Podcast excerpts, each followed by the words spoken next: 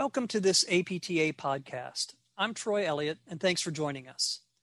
There's a good chance that by now you've already heard about a major study of post acute rehab called the Therapy Outcomes in Post Acute Care Settings, or TOPS study, sponsored by APTA and the American Occupational Therapy Association. That study, which involved 1.4 million Medicare patients who received post acute care in a SNF, IRF, or through home health, is getting attention because its findings call into question the idea held by some policymakers that post acute care payment policies should evolve toward more of a one size fits all system. This isn't the first time that idea has been challenged, of course, but the TOPS study adds significant depth to the argument. The sheer size of the study is significant, of course, but TOPS is also unique in the ways it compares utilization and outcomes across settings. The conclusions APTA and AOTA reach about policy through the study are ultimately based on what was uncovered about the patient populations in those various settings and the ways rehab was being delivered, specifically the quantity of that rehab and its relationship to functional gains and rehospitalizations. In this podcast, we're going to take a closer look at the TOPS study, its findings, and the data points that support those findings. And we've got just the person to help us take a tour. Jason Falvey, physical therapist who served as an advisor on the study's methodology and analysis. In addition to his involvement with TOPS, Jason is assistant professor in the Department of Physical Therapy and Rehabilitation Science and in the Department of Epidemiology and Public Health at the University of Maryland School of Medicine. He's also board certified in geriatric physical therapy and a well known researcher who's been published in many of the top ranking rehab, geriatric, and orthopedic journals. Thanks for being here, Jason. Great, great to be here with you, Troy. Thanks for inviting me. Now, let's start out uh, that I mentioned the size of this study is something that sets it apart, uh, and the fact that it includes SNFs, IRFs, and home health. But what else makes this study special, in your opinion? Yeah, it's a great, it's a great question, Troy. And you know, this study is really unique in terms of its ability to be nationally representative and not not specific to one agency or chain of agencies or chain of skilled nursing facilities. So a lot of this data that we've seen before has either been internal, um, which has belonged to a, a, a, network of facilities that may have different care processes than their, their peers, even in the same geographic region. Um, so I think that's a major plus, is that we have a nationally representative sample um, of these practice patterns and of uh, patient populations from across the country.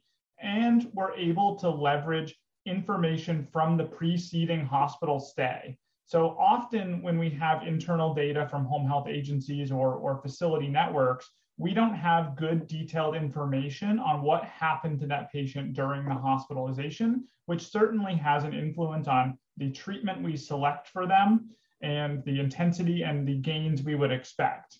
Um, so I think those are two things that set this apart. Well, well, let's let's start at the big picture level. Uh, the the study produced three major three major broad findings related to patient characteristics across settings, changes in functional status in each type of setting, and rehospitalizations. Uh, what are those main takeaways from each of the findings? Yeah. Um, so, in terms of the patient populations, I think this study solidified what many of us in the therapy community already had a strong sense of that a, each population of patients that are using home care, skilled nursing facilities, and inpatient rehab are very distinct. They have distinct patterns of comorbidity. They have distinct patterns of, of um, you know, geriatric factors such as, you know, the percentage of patients that are over age 85, the percentage that have comorbidities such as dementia or depression. Um, and perhaps maybe even more interestingly, in light of conversations about social determinants of health in the news, is they have distinct patterns of socioeconomically disadvantaged populations that they serve, all of which really do influence um, how we treat, manage, and the outcomes we would expect for these patients do you have, and that's differences, uh, but we're still dealing with Medicare beneficiaries at the end of the day. Mm-hmm. Do you have an idea of uh, the degree to which the TOPS sample was representative of the larger Medicare beneficiary population?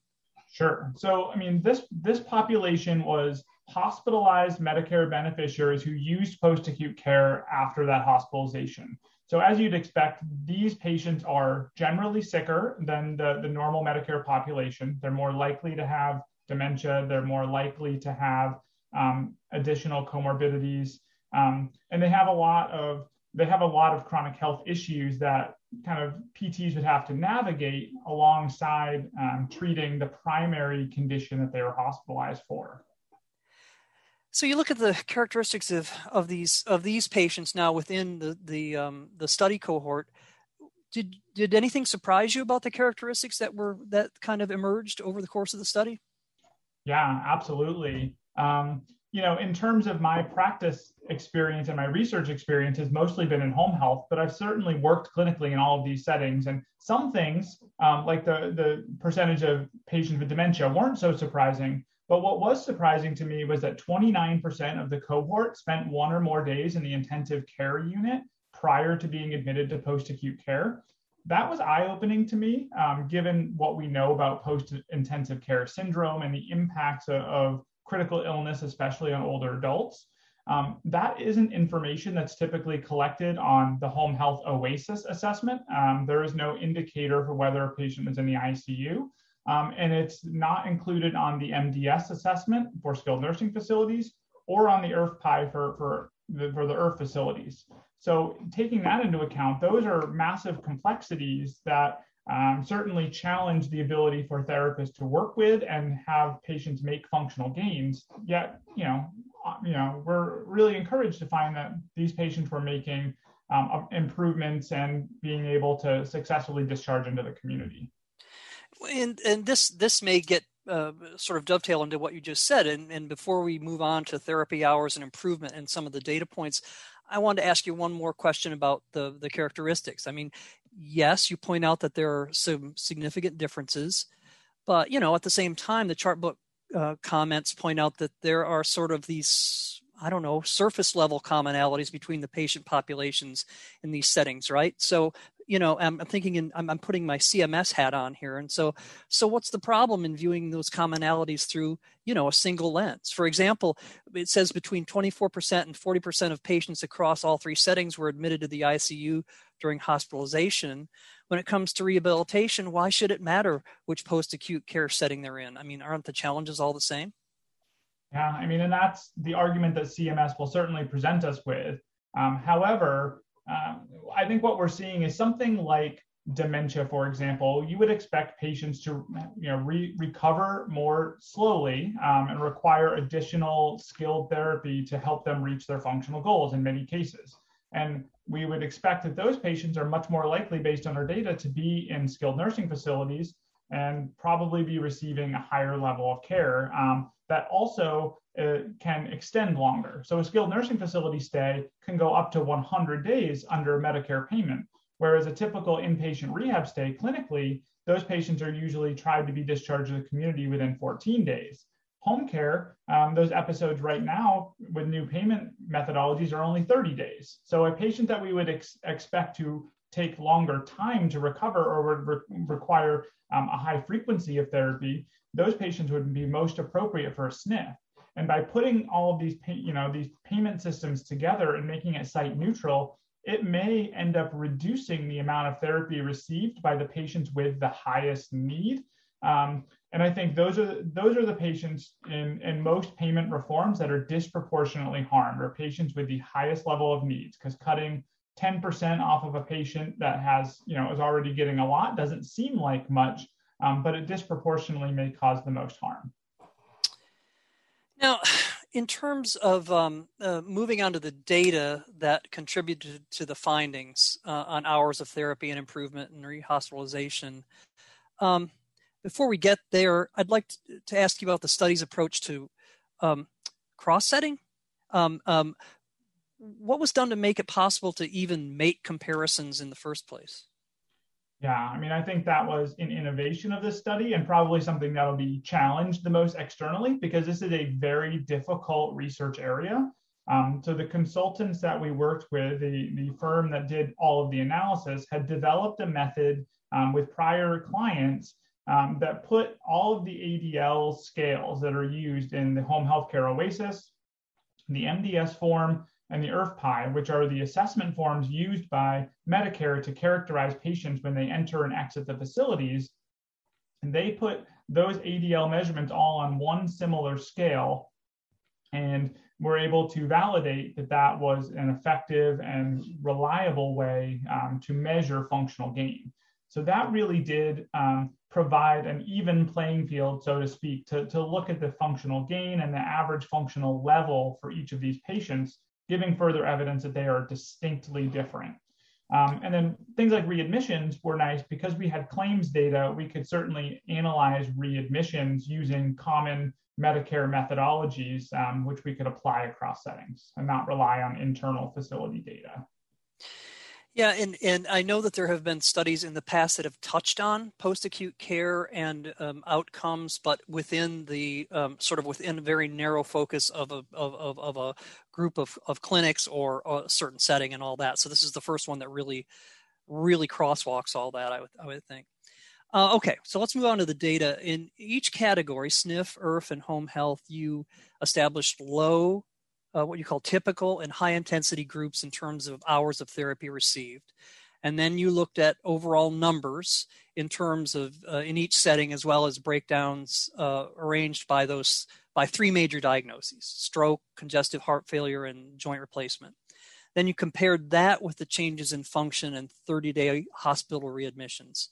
I'm just wondering if you can break down sort of the highlights from each group and tell us what the study uncovered. Yeah, that's a uh, that's a really important um, question, and I think you know with the involvement of the clinical um, the clinical input that APTA um, members provided, I think were really important in identifying that you know heart failure, stroke, and joint replacements may have very different needs, and we needed to make sure that the effective therapy was equivalent across all those diagnoses. Um, and we were really encouraged to see that the overall study findings pointed towards the fact that typical physical therapy, you know, which we defined as people in the middle 50 percentile, uh, the middle 50th percentile of, of the, you know, the volume of therapy received, those patients typically did the best across all care settings, um, you know, with the exception of home care. Um, and I think we were really encouraged to see that the low intensity group, the bottom 10 percentile, um, we, we clearly saw a pattern where those patients did worse. So the patients who received the, the least amount of therapy had substantially higher risk of readmission and substantially reduced levels of function. Um, so that was the really clear picture that we saw. Um, and I think across all the settings, we saw the benefits of therapy tended to you know, continue, but were a lot less uh, pronounced when you went between typical and high intensity, which we defined as the, the top 10 percentile um, which is something that we found in prior research um, that I've done and other people have done using Medicare data. Um, and I think the caution there is we, we do have a message that um, therapy, you know, could be overutilized in some cases, but it's clear that we can't cut therapy aggressively or we have a high risk of harm to patients. Um, so that was really, you know, in terms of readmissions and function, those were our really clear findings. And we were encouraged to see that those findings were almost identical across stroke, uh, heart failure, and, and joint replacement. So that says it's not a protocol, it's not an orthopedic population that primarily benefits, that we're really addressing whole person level concerns. You know, physical function, we're probably helping with caregiver support, helping patients acquire durable medical equipment and training them how to use it. These are all roles of the therapist that are hard to measure in this type of data, but it's clear from the reduced readmissions that therapists are bridging some of these other non, you know, non-physical gaps in care and delivering interventions beyond exercise that are clearly having value. So here we're really talking about um, um, the importance of uh, the clinical decision making skill of the individual therapist and, and, and understanding and knowing and doing what's what's needed and and uh, obviously not in excess of what's needed, but definitely not minimal of what's needed. So again, it's another. Here's another indication, I would guess, of why this sort of one size fits all approach is not necessarily the best way to go, right? Yeah, I mean, absolutely. I think anytime you combine these payment systems, you're going to you know, really reduce the extremes. You're going to reduce the amount of you know, therapy provided to the healthiest patients um, because those patients may end up going without in a system that kind of condenses everybody towards the middle. And as we discussed earlier, the patient with the highest care needs, and these might be your cognitively impaired patients or your patients who have, you know, multiple comorbidities, your frail patients, those patients are likely to receive less in a um, in, a, in a, a system that um, puts all of the post-acute care settings in in kind of one payment bucket. That's what we anticipate will happen. And for the marginal patient who may not receive any therapy, they may go from the, you know, being in the top 30% to being in the bottom 10% if, you know, their needs are determined to be not as important. And we think that that could lead to harms like re- increased readmissions or, or decreases in functional gain. And and the harms are uh, this is part of I think what the strength of the study is. The harms show um, they would happen like there will be no winners in this in this particular if we go to a system like this because the harm the potential harms are there in all three um, uh, post-acute care settings because of the mix of comorbidities and patient characteristics that are present in all three right? Yeah absolutely. I mean, i don't see a scenario where there's any patient population who gets tremendous value or additional benefits um, out of this kind of payment system and I, I, think in the in the example of home health care's recent payment reform, um, the only patients who really probably had increased access to care were patients who had non-rehabilitation needs, so needed aggressive nursing for IV or wound care. Payments for those patients increased, but payments for almost every single rehabilitation need group um, were, were dropped. And I think that is really concerning and, and, we can kind of see without data a, a uni, you know a uniform post-acute care payment system is very likely to decrease incentives even further to delivering volumes of care that are going to disproportionately affect um, patients on the margins. Before we wrap up I've one last question. Well maybe it's two questions. We've talked about this study in terms of its implications for policymaking but um, as a clinician, as a member of the profession, what do you think this study tells PTs about their practices? What does it tell us about the profession? Um, and what should PTs and PTAs walk away with from this study in terms of their own work with patients? Yeah, that's a really great question. And I think probably the most important question that we've talked about today. You know, I've been wearing my researcher hat during our conversation and certainly thinking about this from you know data and propensity score matching and all of these sophisticated statistical methods. But i started in my career as a physical therapist you know and i spent the first four years after i graduated from physical therapy school you know getting board certified in geriatrics working in home care in rural and disadvantaged neighborhoods. And and working with the very real issues that patients had you know that were in front of you. Um, many of these issues like unmet needs for durable medical equipment or you know food insecurity where you're arranging meals on wheels because that patient can't get out to the grocery store. Those are very real concerns that our patients deal with that um, therapists are are helping manage every day. Those aren't captured in this data the, the effect of therapists on helping patients you know participate in the community and do meaningful recreational and social things outside the home is not captured well in this type of data. But I think these findings really point towards how well therapists are doing at helping spring, you know, those kind of opportunities for patients into light.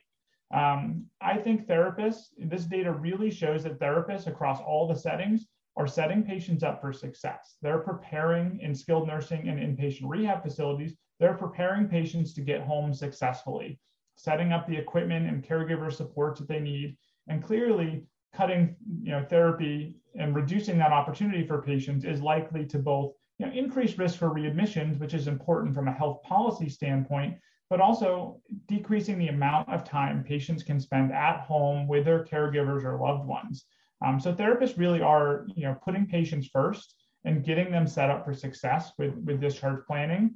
Um, same thing in home care. You know, those therapists are in the home, they're setting uh, up equipment for patients to reduce fall risk and, and keep them out of the hospital. And while that's an important healthcare system metric, um, I think it, you know, it has almost immeasurable impact on patients' quality of life.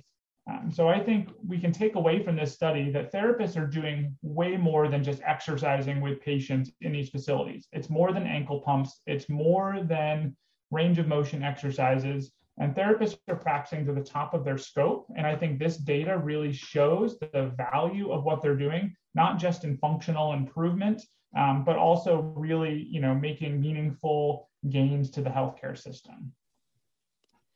Well, once again, thank you, Jason Falvey, for taking the time to walk us through this uh, important new research. I'm sure we'll be hearing about this in the months and years to come as the healthcare system continues to wrestle with what we hope is an evolution toward patient, uh, true patient-centered value-based care. As a reminder to listeners, you can access a study summary and chart book with more details on the study at apta.org. Just search TOPS, T O P S, all caps, in the APTA website search bar. And of course, that's not all you'll find on apta.org. So definitely check us out, visit the website, and be sure to follow us on Facebook and Twitter. Uh, it's uh, Twitter's at, at APTA tweets. APTA podcasts like this one are available on Apple Podcasts, Google Play, and Spotify, or by visiting apta.org slash podcasts. I'm Troy Elliott, and thanks for listening.